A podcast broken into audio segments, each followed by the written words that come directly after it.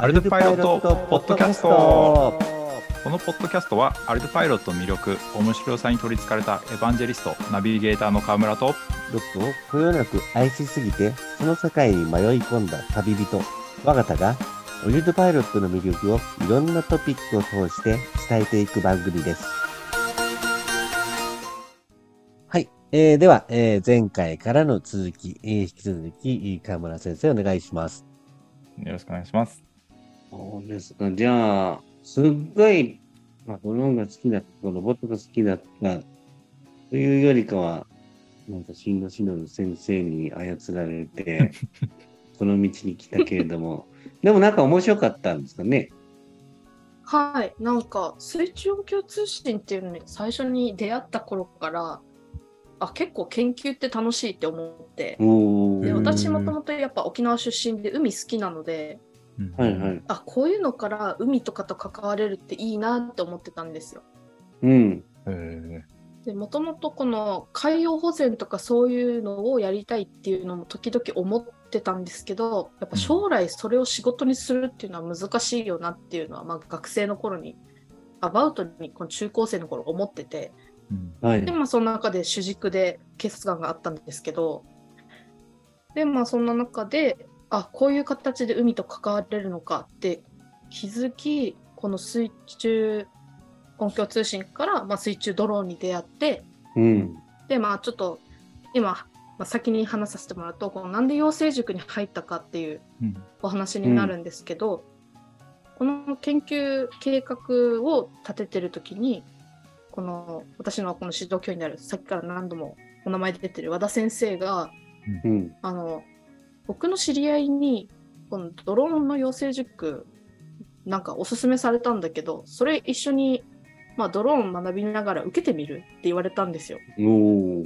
まあ、そのお知り合いの方っていうのが後のランディさんっていうのは分かったんですけど ランディさんだったのかって思ったんですけどはい。そこでなんか他の多分まあプロジェクトか何か国のプロジェクトか何かでもともとはいランディさんを知っていたらしあくて。の、日本財団のリセットでしたっけ？あそううん。ですそうです。D セットです、はい。それでまあランディさんと面識があってランディさんから、まあ、こういうのがあるんだけど、まあ、気が向いたらちょっと受けてみてみたいな感じで来たのをたまたまその年私もその進路をちょっとドローン寄りに行こう組み込もうっていう段階になってたので、まあ、養成塾入ってみるかってなるんですけどまたここで大きな問題が出てくるんですよ。えー？私言ったじゃないですか。パソコンなんで好きかっていうとあの他の皆さんって例えばゲームが作りたいゲームが好きだからゲーム作りたくてこういう情報系に来たとか、なんかセキュリティとかネットワークの勉強したくてん。なんか進学したとかあるんですけど私の大前提、タイピング好きだからだったんですよ。タイピン。グだはいはい。入りがおかしい父さんへの。憧れでしょ？あ、そうです。その、なんかタイピング好きっていうのだけで、まあ、別にプログラミング力が伸びるわけでもなく、なんでしょう、プログラミングをもともとあんまり面白いと思ってなかったんですよ、そもそも。おおはい。なのに、この募集要項に、この和田先生が僕コースに受けるから、大城さん、コース3受けてねって言われて、まあ、今もコース制、コース1、2、3か分かんないんですけど、コース3を受けるってなるんですけど、募集要項にはっきりと書かれてるんですよ。プログラミングできることがこの条件って。嘘だそうよそうですね書いてますよはい、嘘だろってなって、まず。一旦和田先生と話し合うんですよ。先生、こんなこと書いてます。私はプログラミングが好きではありませんっていう話をして、いや、まあ、大丈夫だよ。やってみなよ。くらいのノリで、そんなノリで入って大丈夫かって思いながら、もう募集要項っていうか何か応募する際に、もう多分、どこだろう、きえっと、希望欄か、まあ、備考欄か何かそういうところに、うんビコラありますねすいませんが、コース3希望なんですけど、私、プログラミングがすごく苦手で、でも精一杯頑張りますので、よろしくお願いしますみたいな、もう本当にプログラミングできないんですけどってすごい書いてて、今考えてもちょっと面白いぐらい、条件に書かれてるのにかできないって送ってるんで、いやはいやっぱりその熱意で通ったってことですかねうんなんですかね。熱意というか、フェーズフェーズであれですね、運動士というかね、なんか変な人に出会えますね。はい。もう和田先生は、だいぶ私引っ張ってってもらってます。毎回チャンスを与えてもらってます。それがきっかけで、まあ、養成塾とも出会ってますからね。で、まあ、養成塾を知って受けていくんですけど、またチーム割り振られるじゃないですか。チーム活動するの。うんうんそのチームを自己紹介したら、まあ、もちろん募集要項の条件にあったぐらいなので、私のチームびっくりするぐらい皆さん、プログラミングが優秀なんですよ。あ優秀すぎてどうしようと思って、その時の自己紹介でもすいませんけど、私、プログラミング苦手なのでって言いました。え、その時渋谷先生、同じチーム？はい。渋谷さん、う同じチームです。とか、ね関さんと比嘉くんですね。の、うんはい、4人で、チュラマリンっていう名前でうんつけるんですけど、まあ、チュラっていうのが、まあ、チュラミ水族館とかでもよく聞くように、沖縄での方言でチュラって美しいって意味なんですよ。うんで、まあ、マリンが英語で、まあ、海なので、チュラマリン、美しい海です。まあ、チュラ海水族館もチュラ海と同じ意味ですよね。それはちょっと英語も混ぜたみたいな感じのチーム名で、結構気に入ってるんですけど、うん。はい。そのチームを結成していただいて、もう皆さんには、もうチームの皆さんには本当手取り足取り、もうプログラミングすいません、教えてください、ここわかりませんとか言いながら。いや、それがすごいですよね皆。さんも優しいんですよ。あ、いいよ、ここはこうやって書くんだよとか、もう本当に、こんな、こんなぐらいもできてないのか、この、多分あの時多分修士か博士かなんですけど、うんこいつこれぐらいの学力でこあこの学位こんだけしかできないのかよって思われてないかなっていう 変な面でおどおどなんかドキドキしながらいや、多分誰もそう思ってないと思いますよ。あの自分がそう思ってるだ全然思っけでてな。くて皆さんすっごい優しかったです、うんなんか大城さん、こう懐に入っていくのがすごいうまいですよね。そうですか。気がついたら、ううえーみたいな感じで、こう。なんか、あの記憶に残ってるんですけど、いやあのチーム、なんかすごい楽しそうだなって印象は残ってるんですよ。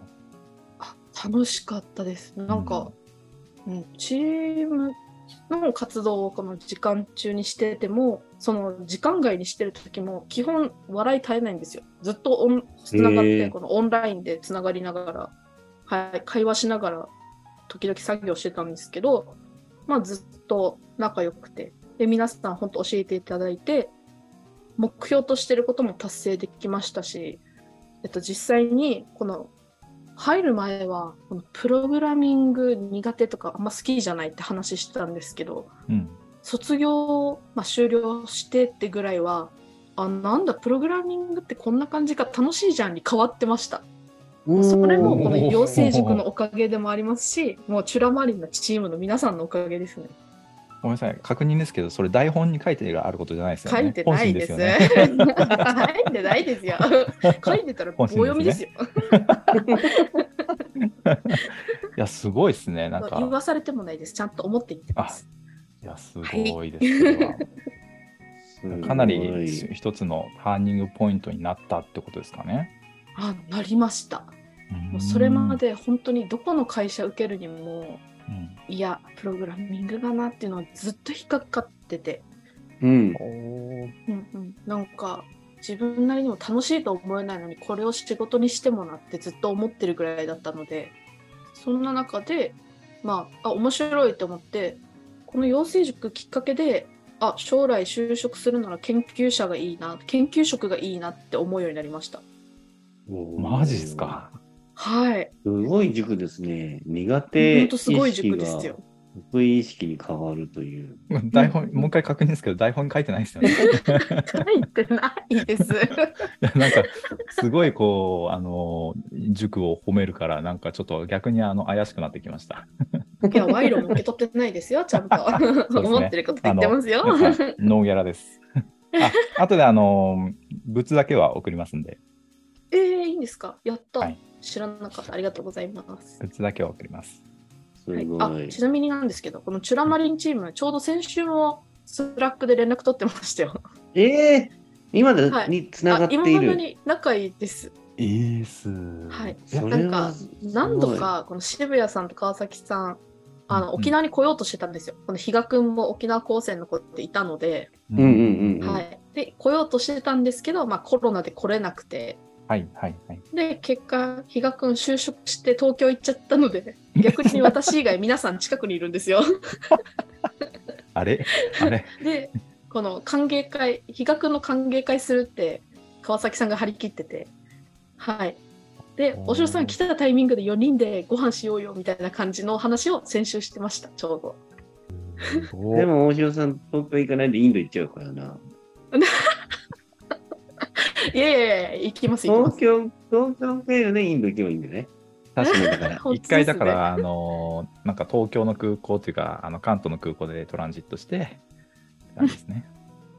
そうですね。いや、でももう、個人的に私自身が、なんか感覚的にも日本どこでも近いので、東京とかだったら沖縄とかから安く行けるんですよ、今。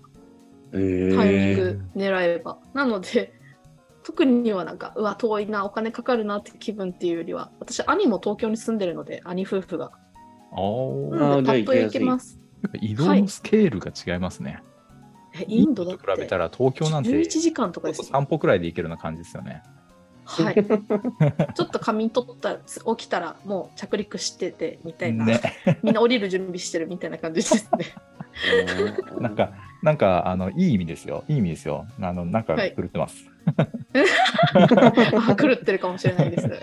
うんでもよく言われます、それ。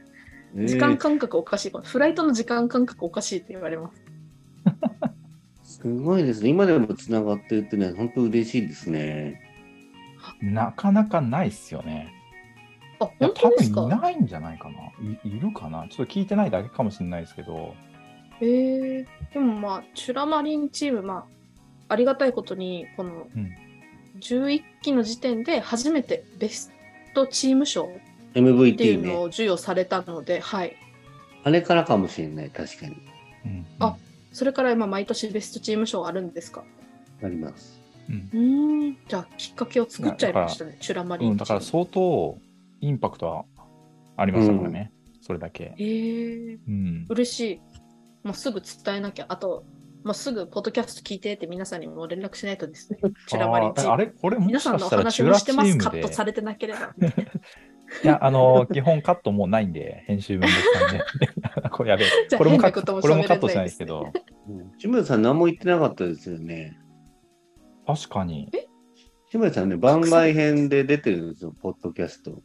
あ、出てますようん。そう飲んでましたけど、お酒を。えーいいですね。私も皆さんに会いたいです。これじゃあちょっとなんか、あの、チュラ数珠つなぎでゲストをこう紹介してもらえたら嬉しいですね。あ川崎さんとかもノリノリで来てくれると思いますよ。いいですね。ずっと川崎さんの名前出してちょ失礼ですけど。あの多分聞いてる人は川崎さん誰ですかみたいな感じだってなると思います。分そのうち呼びましょう分かると。思いますんでね。でもまあ、そんな楽しい、今でも続いていた塾だったっていうことなんですけど、でも、オリンドパイロットの中でサブはなかなかやってる人いなかったんじゃないですか？そうですね。もこの RD サブを、まあ、実際に私、この先ほどもお話ししたんですけど、このチームに沖縄高専のこの比嘉君と、この琉球大学の私、大城がいて、はい。4人チームのうち2人沖縄で、私たち共同研究してたんですよ。えーうんそれをお互い養成塾応募してること知らなくて、え？はい。え、知り合いただったの？またま あしいや知り合いなんですけど、まあ、養成塾が入るとかは言わずうん。あの普通に私は、まあ、和田先生に紹介されてはいはいはい。募集したら向こうもたまたまこの鈴木先生っていうこの先生と比嘉君が応募してきてあれ？えー、あれ？比嘉？みたいな感じになって。はい。そこでこの私たちの研究、まあ、自己紹介の時に研究してます、まあ、沖縄高専の比嘉君とも共同研究しててみたいな話でスイッチドローンの話を出したのであじゃあアルデュパイロットとかの中でアルデュサブっていうのがあるからそれをやるといいかもしれないみたいなのをお話になってうんアルデュサブ取り組むことになったんですよ。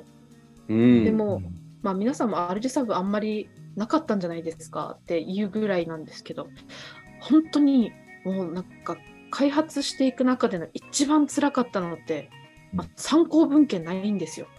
うんあー過去に作ってる人がいないので参考にするソースもなくてむしろ皆さんなんかこれを実際にかなんかシステム作っても本当にドローンが動くかはなんか保証できませんとか動きませんって断言されちゃうぐらいなんかアルジェサブのソース変えても動かないみたいなこと言われちゃっててあこの書かれててそ公式のホームページに。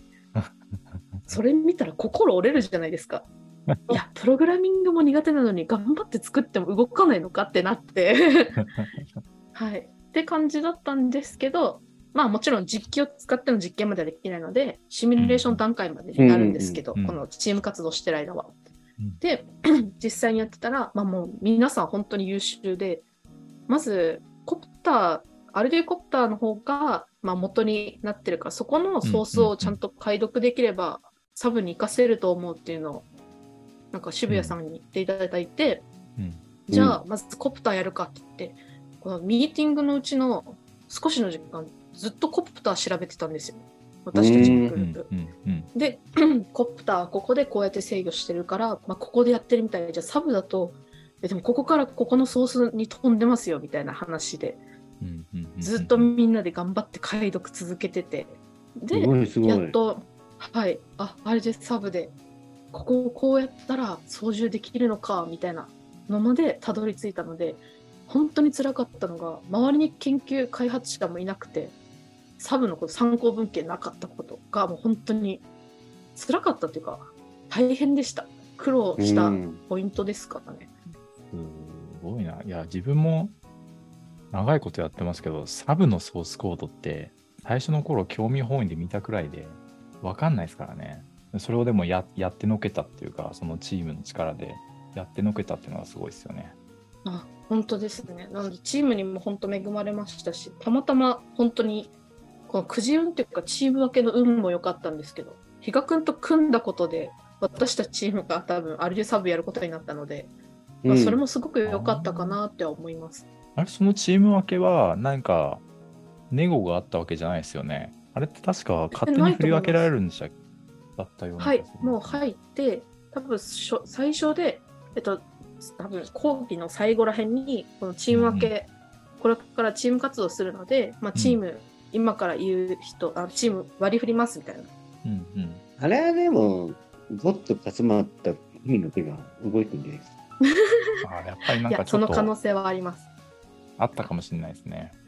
うまあん。募集要項とかにも書いたと思うので、確かに。そう多分、プログラム経験、経験で、うんうんうんそこはベースにありますよね。あの、多分うまい、リーダーがうまく割り振るとは思うんですよね。あえだからちゃんとみんなでチームでうんうまいこと回るようになってないよ、選手だと思います。えそれで考えたら、じゃあ私が本当にできないですって書いてたのが逆に良かったかもしれないですね。う。うんん。プログラミングできないですってそれまでプログラムなんて見たことなかったんですよね。なかったです。あもうやり始めるぐらいだったので、本体も手元になかったですし。い C プラプラって何って話？や、C プラプラは、いや、あの、プログラミング言語でも聞くんですけど、あの、大学で一切触れないです。あれ学んだことはないってことなんですか？プログラム言語を何かしら。いや、学んでますよ。あ 学んでます。Python とか、この最初の頃 C とかうん。あ触れるんですけど、学部の1年生で、あ。もうああ。工業高校の子たちが知ってるな、うんもう知ってるのの基礎が、もうんう皆さん知ってるよねの前提でスタートしたので、そこからもう私遅れました、全部。ああ、なるほど。なんか当たり前のことを言ってきて、何言ってるんだろうって思いながら、なんか授業も面白くない。でも周りはみんななんかついていけてる。うーんみたいな感じで、だから良くない大学生の例でしたね、私は。はい。そこからのサブを動かしっていうところまで行ったっていうのはすごいですね。すごいですありね。がとうございます。最終的にはでもあれですよね。シミュレーションで動いたんですもんね。あうん動きましたシミュレーション上でちゃんと私たちが目標としてたものもちゃんとできてたので、うんうん。はい。あれじゃあそのソソースコードの開発の中でで、えっと、大城さんももうガリガリとソースを書いたってことですね。それはそうですよ。タイピング早いですもん。そうだよね。一番クイックタイプですよ。うん。めちゃくちゃ行数書いてそうですけど、ね。ええうん。タイピングの量多くても消してる量も多いかもしれないですけど、ね、ちょっと笑っちゃった。消してるよそうですね。でも、えっと、私たちのグループ、えっと、4人いて、えっと、フライトモードを4つ、4種類作ろうってなったんですよ。うん。あのまあ、各自自分が好きな形で自動で、なんかうん。自動航行できるようなプログラム書こうっていうのをみんな目標にしてて、まあ、事前に被らないように自分はじゃあ例えば四角にするとかうんうん。はい五角形にする、円にするとか、まあ、そういうのをじ、みんな事前に被らないように話し合いはするんですけど、まあ、私は、まあ、この円とかいろんなこと言ったら難しかったのではい。とりあえず、まあ、四角よりはまあ五角形ぐらいにしようと思ってうん。私五角形にしますって多分ああの時で考えた一番この4人の中で簡単な方のプログラムをうん担当させてもらいました。まあ、でも現実的にいろいろ考えても実際に海で自動航行を使うなら、まあ、四角とかうん。三角はあんまりないですけど四角か五角形ぐらいが一番理想のたなんだろう体型なので、まあ、それが一番今後研究していく上でもいいかなと思って五角形選んでました。すごい。すごい。なんかすごいしか出ない。いやいやいやいや本当にあの他のチュラマリンのチームの皆さんがすごかっただけです。あと教えるのがうまかっただけです。いや、あの個人的には、今まで、あの、こう、見てきた中で、その、他者がすごすぎて自分があってこうなった時に、そこに食らいついていくっていうのがすごいなって思いましたね。いやまあ食らいつくしかないですからね。さすがに4人チームで、あ、私できないんで、もう皆さんに任せますってはできないですし、比嘉君なんて私より年下ですから、多分学部生か、修高生の中でも、多分4年過ぎて、うんもうちょっと進んだぐらいにいた子だったのかな？なおさら食いつく姿を見せないとって感じだったんですね。はい。ですし、あのそこでも負けん気が働いてました。ここでダメだ、もう無理だって折れたら終わるなって思って、自分の中でダメだな。これもうプログラミングの道で完全に自分の中で切っちゃうな。でもこの分野に来てるからダメだみたいな感じで、いつか絶対水中ドローンを動かすぞって気持ちで頑張ってました。なんか俺一個ちょっと見えた気がします。大城さんの中にあの強靭なメンタルが備わってる。うん。なんかそれは間違いないなってこう話聞いてて。え、本当ですか？たやすく騙されるところでしたよ。え？実は、風神のメンタルと、根強い、まあ、よよく俗に言う、ジョン・ランクな面があるのかもしれないですね。でも、うん、私あんまりなんかうわギブアップもう無理ってなることってあんまりないですねあっても長距離ぐらいじゃないですか。長距離のあのランニングとか。もうそれぐらいだと思います。私長距離苦手なので。短距離走の選手ではあったんですけど、まあ、長距離のアップとかも超嫌いでしたもん。でそれだけだと思います。私の中で嫌いなものって言ったら。すごいな。い。なんか結構、い、や、それってやっぱり強靭なメンタルがこう自分の中にいないと、なんかお、ね、諦めた方が楽だったりするじゃないですか。なんか全然話それちゃいますけど、うん、いやでもそこに食らいついていくっていうのがやっぱすごいなっていう。あありがとうございます、うんなんかそう言われたの初めてですそうっすか？ででもあんまりこんなにまでも自分のこと喋る機会ってないですからね。えそれをこう、あのーインターネットポッドキャストに流していいんですか？大丈夫ですか？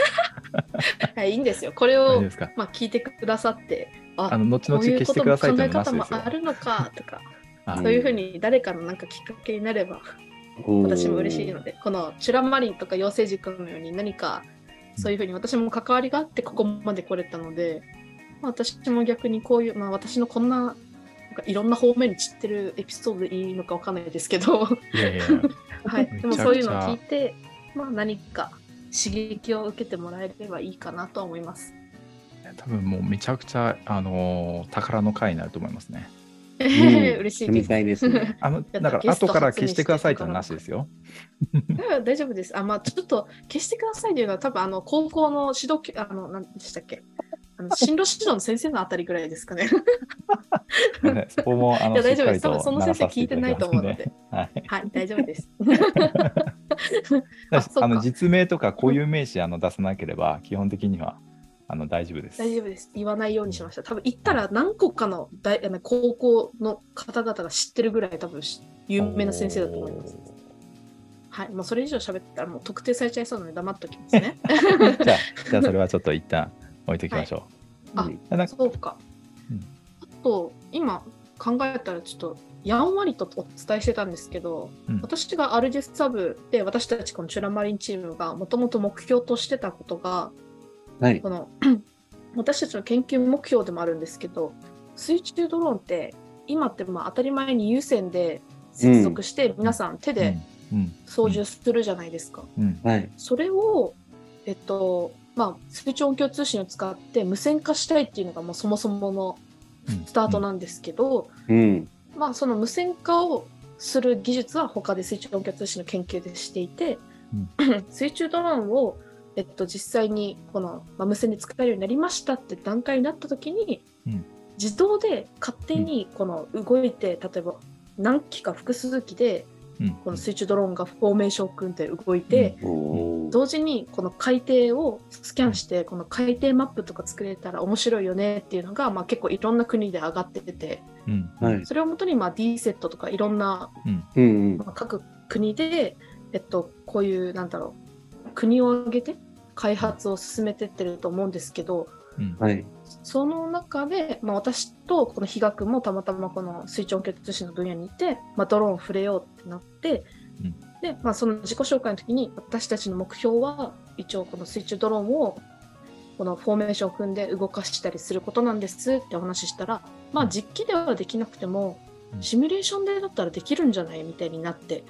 うん。うん。でもドローン1機をこの自分たちでフライトモード作ることですら難しいのにそれを例えばひし形でとかこの一番上に親機がいてうん。その斜め両サイド斜めにのもう2つ呼気があってみたいな感じの三角形とかでも難しくないみたいな感じな話になったんですよ。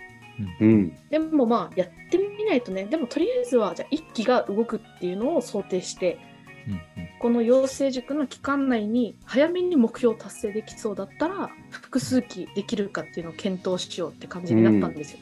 うん。はいはい。で実際やったら皆さん意外とアルデサブハマってなんかはい。全然養成塾とか関係ない。しかも渋谷さんとか川崎さんも仕事あるのに会社勤めて、うん。なのに皆さんいつそんなに研究っていうか勉強したのってぐらい皆さん結構なんか早い段階でこの目標をクリアしちゃったんですよ。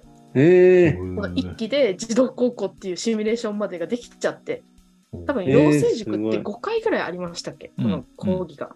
うん。5回中、まあ1回目は自己紹介とかうんうん多分、うんそこでこういうのやるっていうのを決めて多分もう2週目ぐらいに終わってたんですよ。